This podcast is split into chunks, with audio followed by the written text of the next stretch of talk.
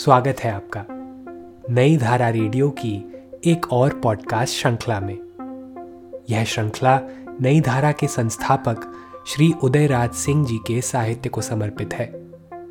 इस पॉडकास्ट में आप सुनेंगे उदयराज जी द्वारा लिखी कहानियाँ, संस्मरण व लेख। सुनना न भूले, नई धारा रेडियो पर। आज सुनते हैं लेख भाषा का राजनीतिकरण।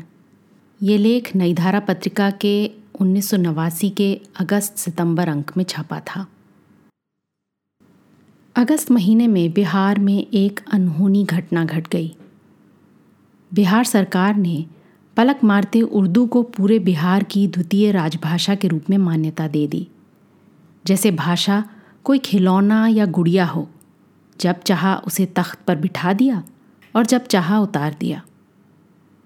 राष्ट्रीय आंदोलन के युग में हिंदी सारे राष्ट्र की एकता और स्वतंत्रता आंदोलन की प्रतीक मानी गई, जैसे गांधी टोपी और जवाहर बंडी। आज़ादी के बाद उसे राष्ट्रभाषा का गौरव मिला। फिर तमिलनाडु के चंद राजनेताओं तथा भारत सरकार के नौकरशाहों के शिकंजे में गिरफ्त हो, अंग्रेज़ी की सहभागिनी बनी।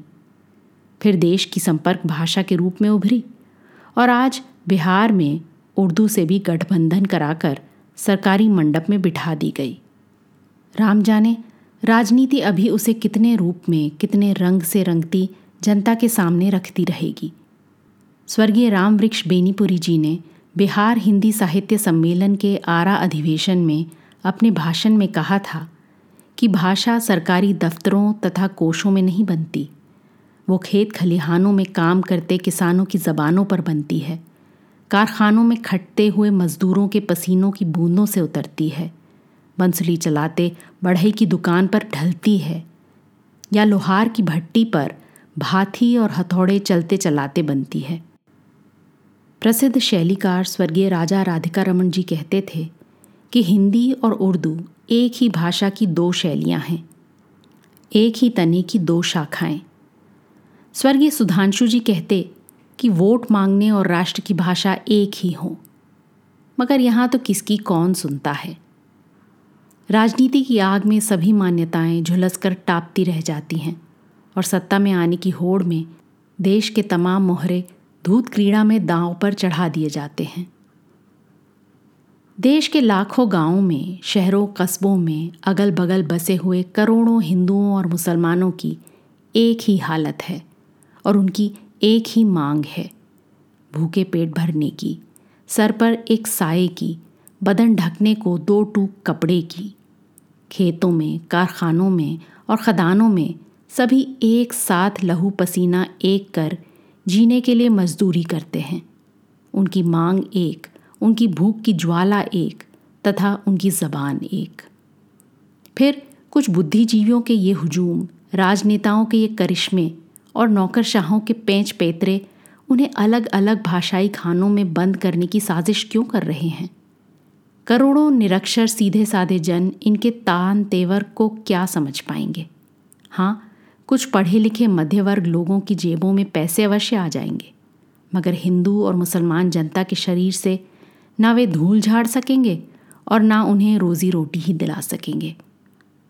क्या सचमुच हिंदी बड़ी अभागिनी है? जब भी उसने आंधी पानी के आघातों को सहकर अपना आशियाना बनाना चाहा, तभी एक आंधी और आई और उसे तहस नहस कर चली गई। अब हिंदू और मुसलमान जमकर हिंदी सीखने लगे थे। कितने हमारे मित्रवत मुसलमानों के घरों के बच्चे शौक से हिंदी पढ़ते और लिखते रहे। कोई कोई तो विश्वविद्यालय की परीक्षा में संस्कृत में भी सर्वप्रथम हुए। नई धारा में कितने ही मुसलमान लेखकों तथा लेखिकाओं की कहानियाँ, कविताएँ तथा अन्य रचनाएँ छपती रहीं। ठीक उसी तरह, डीएमके के तमाम बंधनों को तोड़कर तमिल भाषी भी हिंदी में बड़े सधे हुए लेखकों की तरह लिखने लगे हैं। तथा हिंदी अब दक्षिण में जनता की जबान पर खेल रही है। नई धारा की मांग उत्तर भारत की अपेक्षा दक्षिण भारत में कहीं अधिक है। हिंदू भी उर्दू सीख रहे हैं। उर्दू पढ़ रहे हैं। और नई धारा के सुपरिचित लेखक उमेश वर्मा ने तो साठ वर्ष की उम्र में मौलवी रखकर उर्दू सीखी और उर्दू साहित्य के गहरे अध्ययन में आज सत्तर की उम्र में भी दिन रात मशगूल रहते हैं। उनके जैसे तो अनेक हैं। उर्दू की एक विधा गज़ल सारे देश में छा गई है। गज़ल नाइट तो हर जगह देश या विदेश में मनाई जा रही है। हिंदी में स्वर्गीय दुष्यंत कुमार की गज़लें तो बहुत ही लोकप्रिय हैं। चित्रा, जगजीत सिंह तथा तलत अज़ीज़ की गज़लों के टेप घर घर बजाए जा रहे हैं। उर्दू मुशायरा और हिंदी कवि सम्मेलन एक साथ अब हो रहे हैं। यही नहीं, क्षेत्रीय बोलियों के कवि भी अब अपनी अपनी क्षेत्रीय बोलियों में धड़ल्ले से गज़ल लिख रहे हैं। तभी एक आंधी आ जाती है और इस मिल्लत के वातावरण को प्रदूषित कर कहीं उड़ जाती है। आखिर समझदारी के इस माहौल को कौन क्षति पहुँचा रहा है? देश की एकता को कौन तोड़ रहा है? राजनेता या साहित्यकार? जो एक व्यवस्था देने का दावा करता है वो, या जो एक जीवन दर्शन देता है वो? हम अपने महाप्रभुओं की निराली सूझबूझ की कितनी प्रशंसा करें? भला चुनाव के ज़माने में कहीं यथावत स्थिति से यूँ छेड़छाड़ की जाती है। जब वातावरण सत्ता पक्ष के अनुकूल बन रहा हो या जब इस देश में भावना की एक लहर पर वोट रातों रात पलट जाते हैं। हमारी ऐसी धारणा है कि यदि सरकार, राजनेता और सांप्रदायिक संस्थान भारत की भाषाओं से खेलना बंद कर दें तो हिंदी, उर्दू और अन्य राज्यों की भागनी भाषाओं का कल्याण हो जाएगा और वे अपने आप में सामने बैठा लेंगी, जैसे आज तक इन तमाम छेड़खानियों से त्रस्त होकर भी ये एक दूसरे से बहुत समीप रही हैं और भारतीय जनता उनका सदा मूलाधार रही है। यदि ऐसा आधार ना होता तो कभी पूज्य शंकराचार्य का चारों धाम स्थापित कर भारत की जन एकता और उसके साथ साथ भाषाई एकता को दृढ़ करने का सपना आज साकार होता और सुदूर उत्तरी भारत में हिमालय शिलाखंड पर बने बद्रीधाम मंदिर का मुख्य पंडा केरल का ब्राह्मण नंबूद्रीपाद होता। मगर हिंदी के लिए किसी को व्यर्थ की चिंता करने की आवश्यकता नहीं।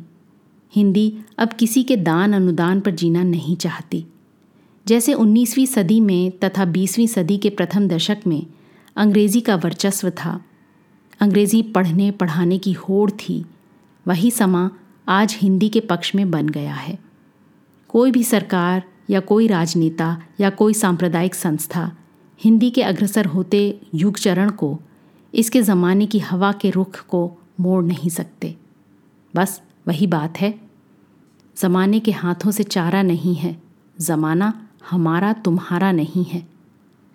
आज से साठ साल पहले जो लोग भी श्री रामेश्वरम के रास्ते में मद्रास उतरते तो उनकी शिकायत रहती कि वहाँ स्टेशन के कुलियों से भी अंग्रेज़ी में बोलना पड़ता था। मगर गत वर्ष नई धारा के सहकारी संपादक अपनी पत्नी की आँख के इलाज के संबंध में वहाँ गए तो लौटकर उन्होंने बताया, वहाँ सभी से हिंदी में बात करने में कोई दिक्कत नहीं होती। होटल में बैरे, स्टेशन पर कुली, टैक्सी वाले भी हिंदी समझते हैं और डॉक्टर नर्स भी हिंदी में ही बोलते हैं। जैसे हमने उनकी इडली, डोसा, उपमा तथा कांजीवरम और बेंगलोर की साड़ियाँ अपना ली, वैसे ही उन्होंने हमारी भाषा भी अपना ली।